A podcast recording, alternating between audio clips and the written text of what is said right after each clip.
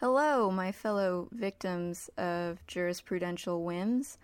In light of the leaked Supreme Court decision from Justice Alito, which suggests with upwards of 90% certainty that the Supreme Court, in its current absurd composition, will be overturning Roe v. Wade, um, 50 plus year old precedent that has been protecting women for just as long in this country.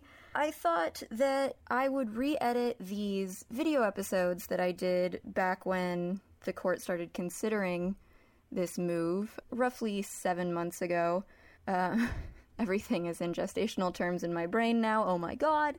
In any case, since then we saw this coming, but for some reason I was just as shocked and wounded as many of us were by this really unprecedented leak, no pun intended.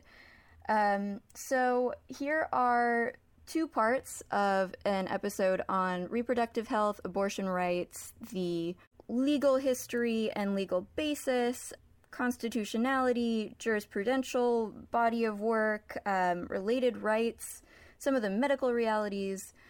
It's in parts one and two, but this is all in anticipation of a stream that I'm doing with Jackie Zebrowski and Dr. Jordan on Tuesday, the 17th.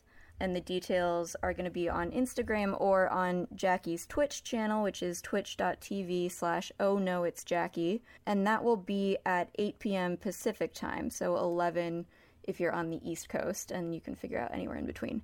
So, without further ado, here is part two of the Repro episodes. The last half here, we're going to rattle through the the legal history, the legal basis, um, and the lamentable legal present of the right to bodily integrity and the right to choose.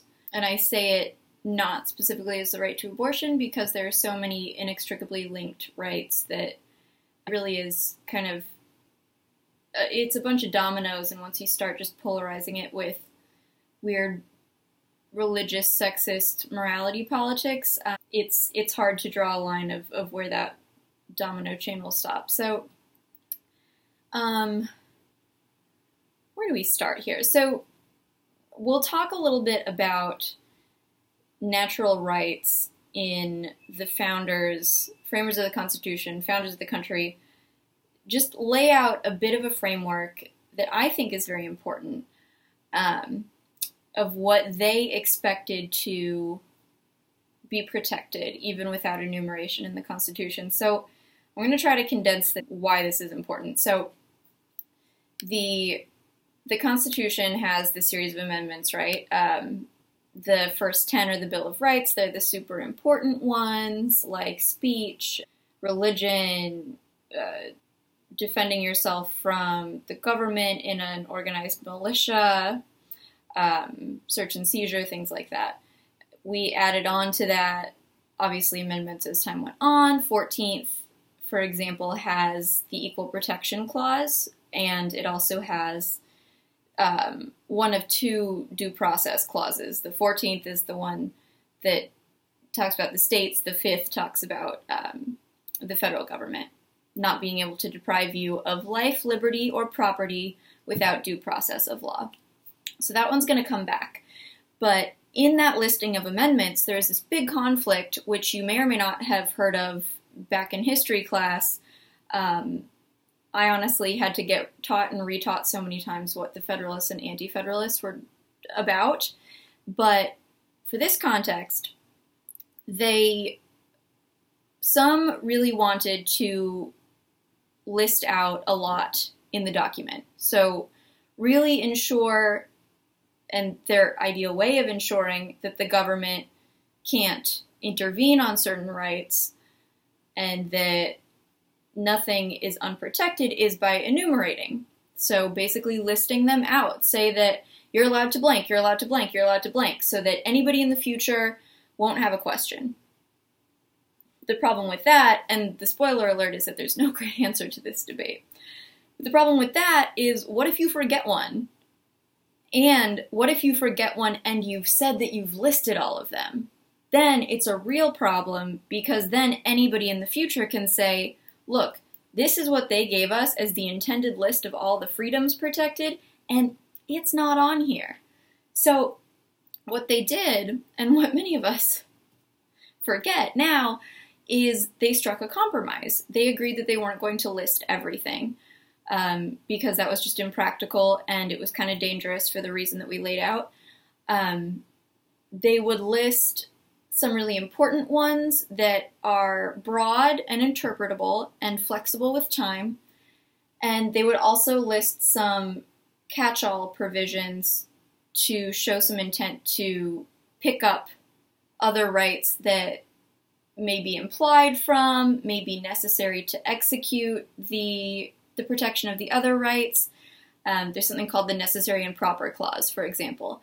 And that says that on top of all the things that the amendments protect, you also have any powers that are required, or Congress has any powers that are required to exercise those powers that we listed.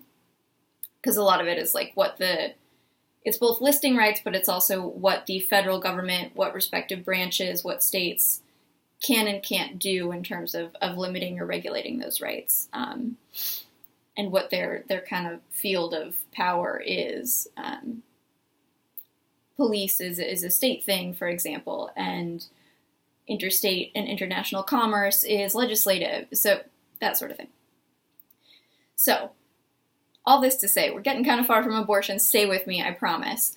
And this will honestly help interpret so many things. It'll put you leagues ahead of like half the legal scholars on, on at least one side of the aisle. So, um, and I got to thank my my late dad for this because he was a constitutional scholar who specialized in um, debunking the whole school of thought of original intent with um, oodles of research.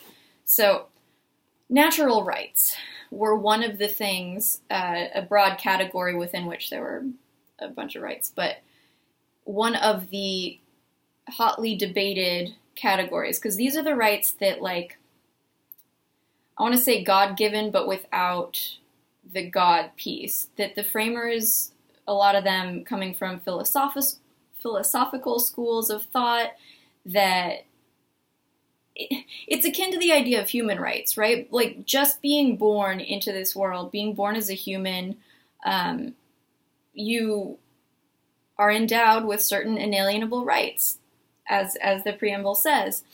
So there are certain things that the government doesn't grant to you, and the government can't take away, but it's kind of the idea like we can't enumerate this because it's not the government that gives this to you in the first place. You get it just by existing. Um, so, a lot of things in that category, I have a long list of uh, essentially all the framers and, and citations of all the framers referencing how important they found this field of natural rights. Both that those those are such pivotal rights. They're so so fundamental and important. And they're also really difficult to enumerate. They became a big sticking point. So do we do we start trying to list them? Um, do we even kind of is it even our right to list them if they're granted by just nature of being a human? Um, do we need to if they're so inherent to existing? Um, maybe they're like trivial and nobody will ever question them especially assuming that society will progress and not regress so basically all the founders cites to come in this separate link um, valued natural rights.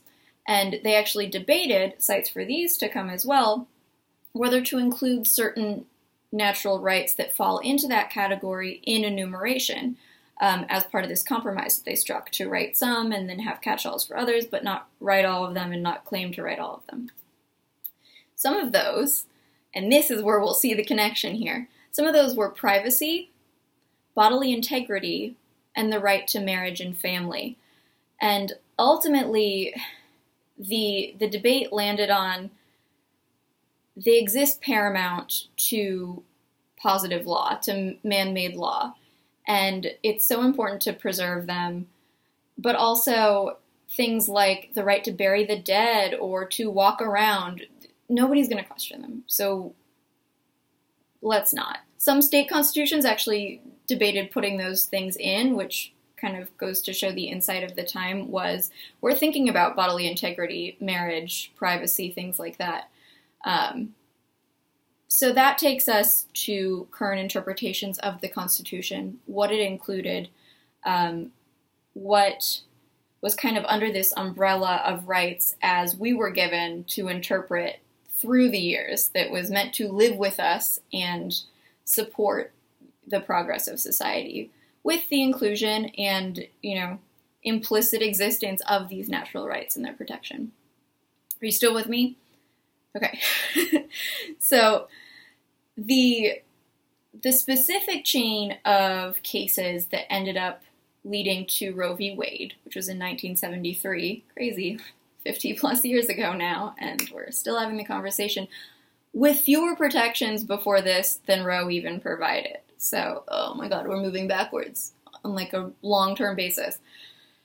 But the cases that this came out of started with the right to contraception. So there were two cases called um, Eisenstadt and Griswold. And there are two different issues, but very similar. It was basically like some place had outlawed contraceptives and some other place had outlawed contraceptives for unmarried people. So one was like um, the more important one was putting together this right to privacy and right to decide if you want to get pregnant, sexual choices in the home. And the decision for that case was great because it put together penumbras, which is it's shadows.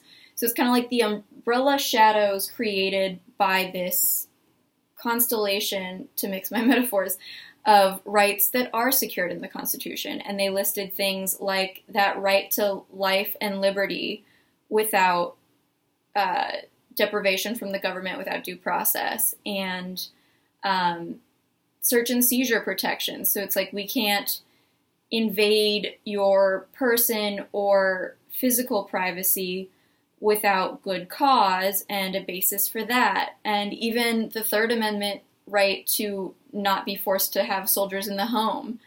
Um, it's like, okay, so this is that can be construed to bedroom. Um, and then other things that could be like the Equal Protection Clause, liberty again, these sort of fundamental rights that had been toyed with that imply the right to marriage and family and to make those choices or not make those choices. And you can't have one without the other. So if you have a right to start a family, you have to have a right to not start a family. You can't have it only one way, um, at least not logically. Um, but so this kind of shows you where the constitutional protections started. And it also, as a side note, is kind of scary because it shows you the inverse domino chain that can fall. That, like, these protections started with protection of contraceptive rights, and now we're going backwards. Um, that is the next place that would fall. Uh, not to be alarmist, because it's not alarmist, it is literally true. so from there, we eventually came to Casey, and what Casey relied on is this 14th Amendment due process liberty interest, and that the amorphous interest that everybody has protected by the 14th Amendment um, to have their liberty protected. And that's an undefined concept. And so, if not privacy and bodily integrity, then what? Um, and that the government essentially can't deprive people of that arbitrarily, and that it is put on a pedestal. So, that is the right that ultimately Roe uses. It's this, they call it substantive due process because the procedural piece is like, okay, what process does the government owe you if they're going to take away one of those rights? The substance, the substantive piece is this liberty interest in this case. It can also be life or property, but those are easier to define. The government can't kill you or take your property without a legal proceeding or good cause. Um, but the liberty piece, what the hell does that mean? Um, probably basic freedoms, bodily integrity, privacy things that we might otherwise call natural rights. So that was the basis for Roe, and for Roe deciding in 1973 that um, the the, I think the way that they did it was by trimester. So they had states can't infringe on it in the first trimester. Second, they can a little bit, and third, they can more so. Um, and even that is like, all right, because medicine, remember, handles all procedures all the time just fine. That there are guidelines laid out within the profession that protect from arbitrary, abusive, um, you know, procedures that are disrespectful of life or I mean, you can't be a physician without taking the Hippocratic Oath. So we don't need extra protections unless we're making a statement. And we don't have them for other procedures. It's not like wisdom tooth removal has to have extra state oversight of the medical profession. Um, so it's really just to make some point. But they did argue that the state has an interest in protecting women's health was their their argument. And in the interest of women's health, they are allowed to regulate abortion, which is another fallacy that we'll address at the end. Um, the whole women's health argument. But um, so they they did it that way, and the one thing that we did end up losing later that Roe put in place for a little while was that it was a fundamental right. This bodily integrity and right to choose whether to bear a child is a fundamental right. And in Supreme Court jurisprudence, constitutional interpretation, there's a hierarchy of what somebody challenging certain types of rights on this hierarchy um, has to show if they want to infringe on it. So a state doesn't need as good an argument, kind of, if it's just a rational basis review right, which is a, a lower tier. Um, there's this kind of intermediate where a state has to show a little bit more. And then there's this fundamental right, which, as the name suggests, is like this is super important. Bodily integrity, privacy makes sense. Um, that the it's what's called strict scrutiny if a state wants to legislate anything that steps on that right. So they have to show really good cause. They have to bring better evidence. They have to show how compelling that interest is to the state and why the state within its powers has to exercise that toe stepping um, and why in that balance the need that the state has comes out higher than a fundamental right, which is pretty weighty. So Casey in 1992, again, like the time that passes between these when we should be going forward and we end up going backward um, was the first blow to that level of protection because it took away the fundamental right conception. I'm going to keep accidentally make, making that pun, but um, but ultimately, given that it was a challenge to Roe v. Wade protecting abortion at all, it was a, a net positive because it, it didn't knock Roe down. Um, so that's what actually has been the standard that we've been working on till now or till recently. Uh, people say a lot like overturning Roe, but technically it's it's overturning Casey because Casey is what has been the governing standard. Um, Casey used instead of the trimester approach for when a state can limit it, it used viability, which is like really medically unclear and even legally and like they don't define it. And that's going to change with time too because as medicine gets better and as image it like it changes. But it's not the worst thing in the world given that we're already in this weird territory of like supreme court pretending to be medical professionals and so it said that once the fetus is viable so once it can live outside the womb which again it's it's all about percentages. It's like what what are the chances that it'll survive if it were taken away from the mother and made its own person right now, which I think is is a fair way to as a layperson, not a medical professional, which is a flaw in and of itself. It's a fair way to look at it because it's like is this an extension of the mother's body or is it potentially something that can live on its own but is not yet. Um, but the capacity is there. So that is the line that Casey drew for when a state is allowed to regulate it. And regulate doesn't mean they have to, but they're allowed to. So Texas would take that to the full extent that they can. Um, New York, maybe not so much, but they can't mess with it before viability. States can't do anything. And so, what what is the line for doing something versus doing something permissible? Like, what is too much? Any laws can't place under the Casey standard. I'm not saying this in a way that makes sense. Laws that addressed access to abortion could not place an undue burden on the woman seeking an abortion or her procurement of an abortion. What does that mean? Well, that has been what the intervening like 30 years of jurisprudence has been fighting out. So things like when I mentioned before those like hallway width things that really had nothing to do with women's health were just designed to make it harder for places to get funding and for more to exist and thus for women to access it. Um, ultimately, the test that would come to the courts is not about, like, why are you really doing this? But it's about how burdensome the law is to women and if it's an undue burden. Which, like many legal standards, like you can't define every circumstance when you write a law or write a decision to a case so it's just about interpretation with the guidance that you have. Best case scenario, worst case scenario, that's always kind of how it's going to work. So undue burden has has been an interpretable standard that fluctuates depending on the politics of the court since then.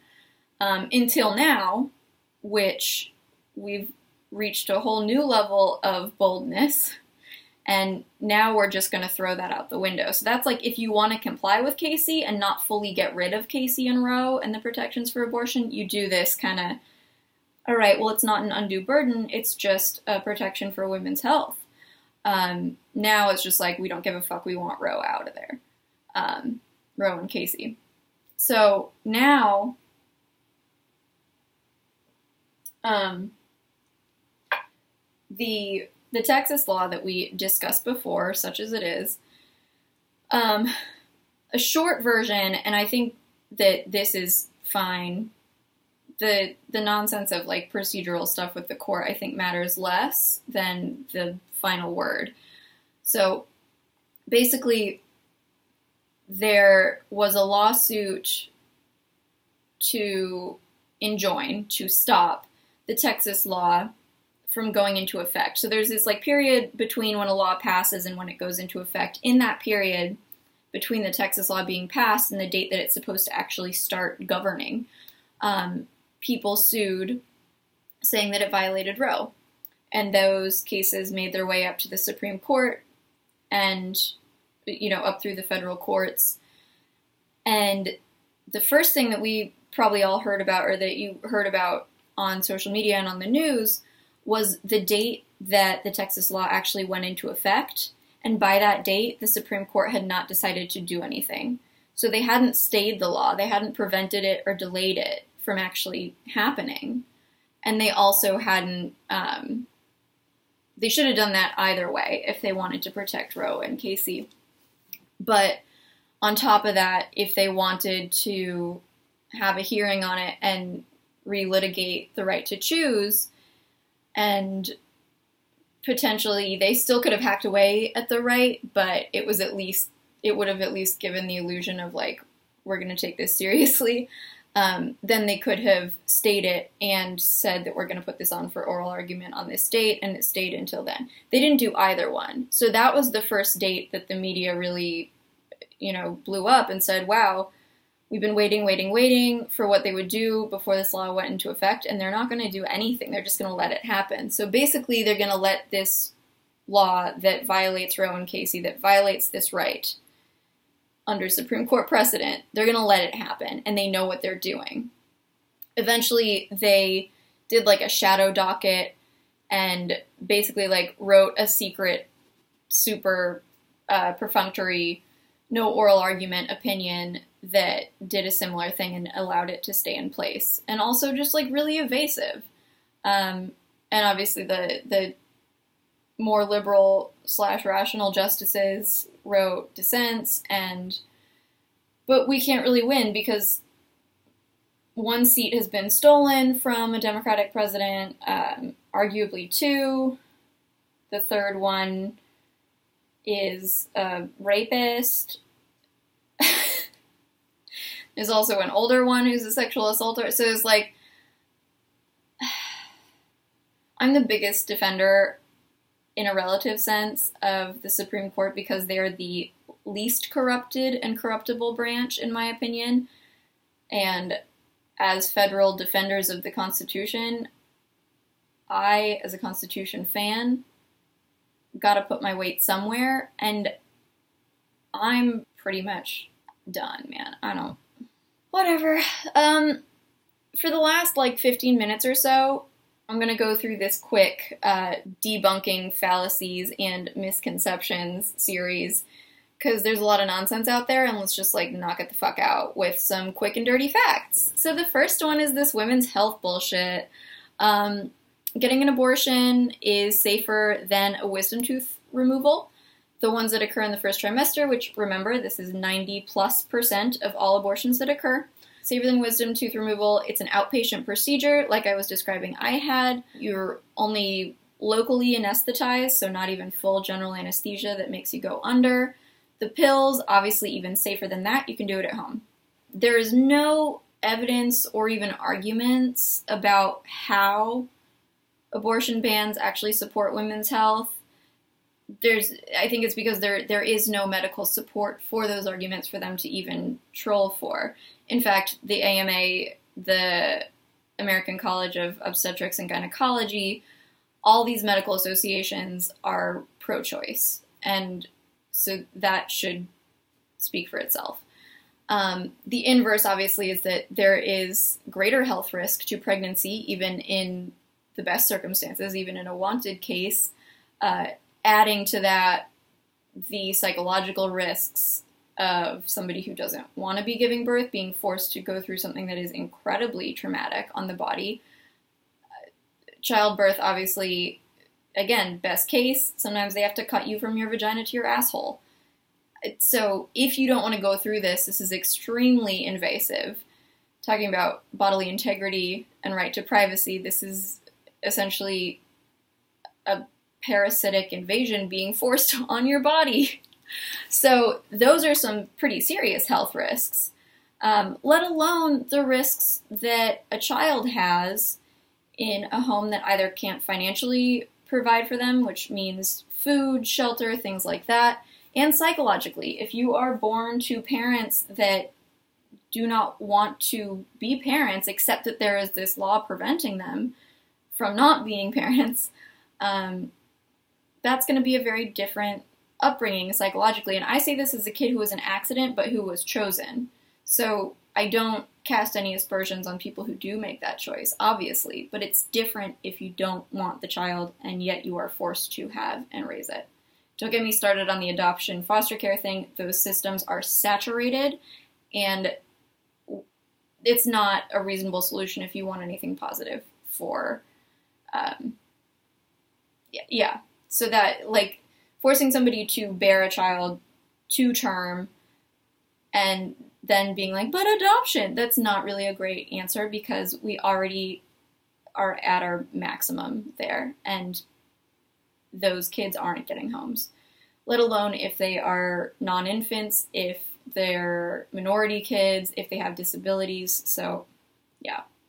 Mm. Last thing on the health front, which is a great stat to have on hand, um, it is it has such a low mortality rate. In 2012, which is the last year I could find stats for, there were 600,000 reported abortions in the United States. There were four abortion related deaths. So that is roughly 0.0007% mortality. You can compare that with appendectomy mortality rates for the same year, which is 1%, which is still really low. It's incredibly low. But 0.0007% mortality rate for abortion. So, bye. All right. Uh, bodily autonomy and choice standards in other issues.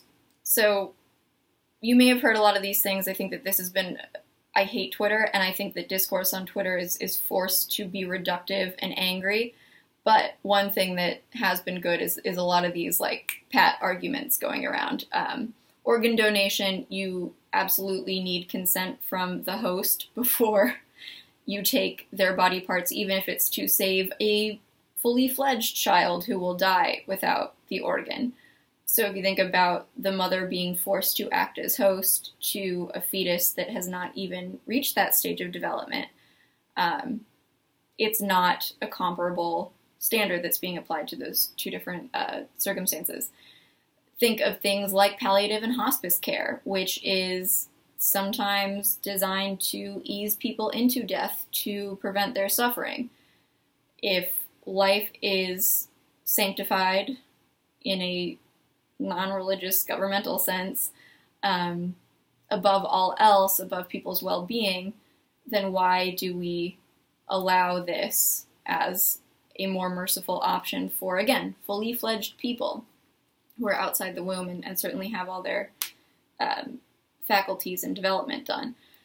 Um, the masks and vaccine arguments, obviously, the like right to choose it's remarkable to be having these two conversations at the same time and for it not to be as obvious as it is how much bullshit there is on one side of the argument really on both sides but how it's also hypocritical um, you get nothing good out of it and also parents choice in so many issues is put on a pedestal above children's choice even if it messes with kids well-being uh, like think of vaccines in general that parents can decide not to have their children vaccinated because of the parents' beliefs. It's not about the child's well being, it's not about the child's choice, um, but the parents make that call. And education, health, school, like a lot of those choices, religion imposing, and, and the choices that stem, stem from that. You're allowed to get your child's ears pierced before they are even like conscious or can hold their head up so we value parents' choice above children's choice in many occasions when the children are actually fully formed humans who are outside the womb. So, especially pre viability, first trimester, when so many of these take place, why is that a time when parents' choice does not matter? And that's when the child actually does not have the brain to make a choice to combat it. So it's like, I don't, this brings us to the biggest nonsense of them all, which, like, I'm attacking all these with logic, but can you? Ultimately, these have to come to some sort of record, whether it be the court, the legislature, so that I hope and think that there is some point to making arguments against it because there are enough things that will force people's hand if it gets too obvious and they don't want to look stupid. So it's really about like weight of opinion and record and stupidity. Those are our weapons. So the pro life fallacy. First of all, I would caution everybody to not use pro life. Don't play into their hand. Don't adopt their rhetoric. Say anti choice. Um, because they're not pro life. We all know this, I think, but just to, you know, for the proverbial record, healthcare, education, housing, childcare, um, unemployment funding for both parent and child, once that child exists, are not guaranteed. In fact, they're scorned by the party that tends to advocate for anti choice legislation. So, and that's to say nothing of the foreign policy nonsense that we've heard recently. Um, do we care about mothers and children in other countries? I guess only when it's Afghanistan for a hot second when we can be mad about Biden, even though G.W. Bush started this war. And Reagan and H.W. Bush and Trump all contributed. Anyways, um, one argument that is. I, I don't really know what its point is. Um, is that abortion is always legal for wealthy women, it feels like a divide and conquer strategy because unless you're talking about like the literal 0.001% that like can theoretically always pay to evade the law. That's not true. And I say this because I am a middle class, comfortable, middle to upper class woman, and I am not confident. You know, I'm from Arizona, and when I am staying there, I'm, you know, back and forth on whether I'll move back there. And I am not confident that I am protected. And I would say the same of a lot of the women I know across classes. And so, does it affect and hurt women in lower income communities more so? Absolutely.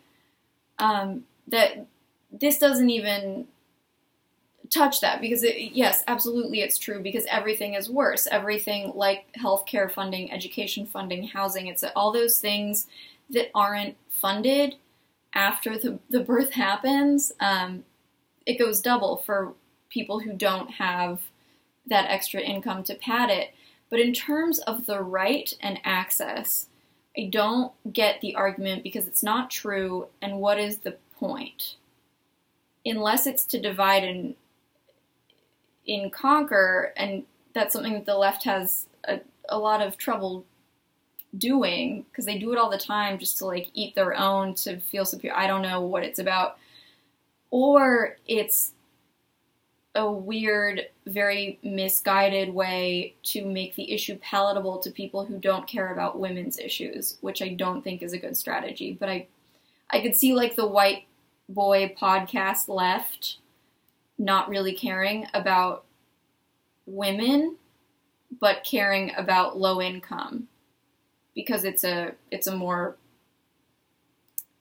they can yell at those things and they can break stuff and you can't really at a pro-choice sort of does that make sense? Um, in any case it's not an accurate argument and i don't know what purpose it serves um, because we can highlight the difficulties on low income and communities of color without dividing the group of women. Um, it does like you don't need one for the other; they're not mutually exclusive. So, um, the arguments about reducing the incidence I don't love, and I would urge people not to participate in. Where it's like, well, if you don't like abortion, you should um, increase access to contraceptives. That is statistically true, and I think that access to contraceptives, kind of similar to the last argument, I think that making that point is always great.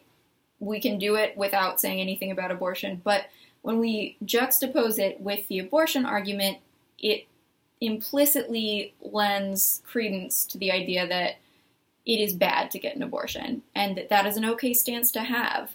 Uh, it's like the safe, legal, and rare platform for abortions. Like, why does it have to be rare if it's not murder, if it is totally okay, totally legitimate healthcare, full stop? Um, so just be careful of that kind of rhetoric. Uh, it accepts the negative framing, I think, that other people have created for the issue. Um, the last thing is religion. Um, abortion is not in the Bible. It's not even kind of in the Bible. There's like one passage that says, I knew you when you were formed in the womb or something, in a very conceptual, oh God, I keep using that word, but in a very metaphorical sounding way. And it's not like I knew you in the first trimester when you were in my womb as a fetus. It's more like I knew I loved you before I met you kind of stuff. But even if it were, most religions, including the Judeo piece of Judeo Christian, so even if we were a religious country and didn't have a First Amendment that develops that wall of separation between church and state, um, it's really only modern Catholicism that has taken issue with abortion in terms of, of institutionalized religion.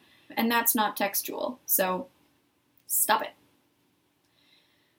What now? Uh, I'm gonna add a, a, link and list of places to give, messages to tout, um, places to go, and, and things to yell about, places to yell. I don't know. if you want to call your representatives to push them to advocate for that because they are in Congress, that's a great idea too. Make noise, please, um, especially men. I I don't mind sharing my story, but why is it that to keep this protection that's 50 plus years old and precedent, I have to keep gutting myself, um, which again, like, it's not fair to fully argue that, but women have to keep sharing their stories to be like, hey, we're still people. Hey, remember this is a real thing that happens to real people. Please care about our basic human rights. So please say things. All right. Also, my last tip, which I didn't come up with, but I forget who did, but get a bunch of Plan B pills now, put them in your fridge. I think they have like a two year shelf life. Things tend to have a longer shelf life if they're in the fridge because it's temperature controlled. They're safe and effective for like the first three days. I mean, they're safe, period. But they're effective for like the first three days. Read the packaging. It's a great alternative um, to if you know you have unprotected sex and you have it on hand, you're more likely to use the Plan B pills. So do that now. That's what I'm doing. Otherwise, fuck them all, man. Let's take a nap.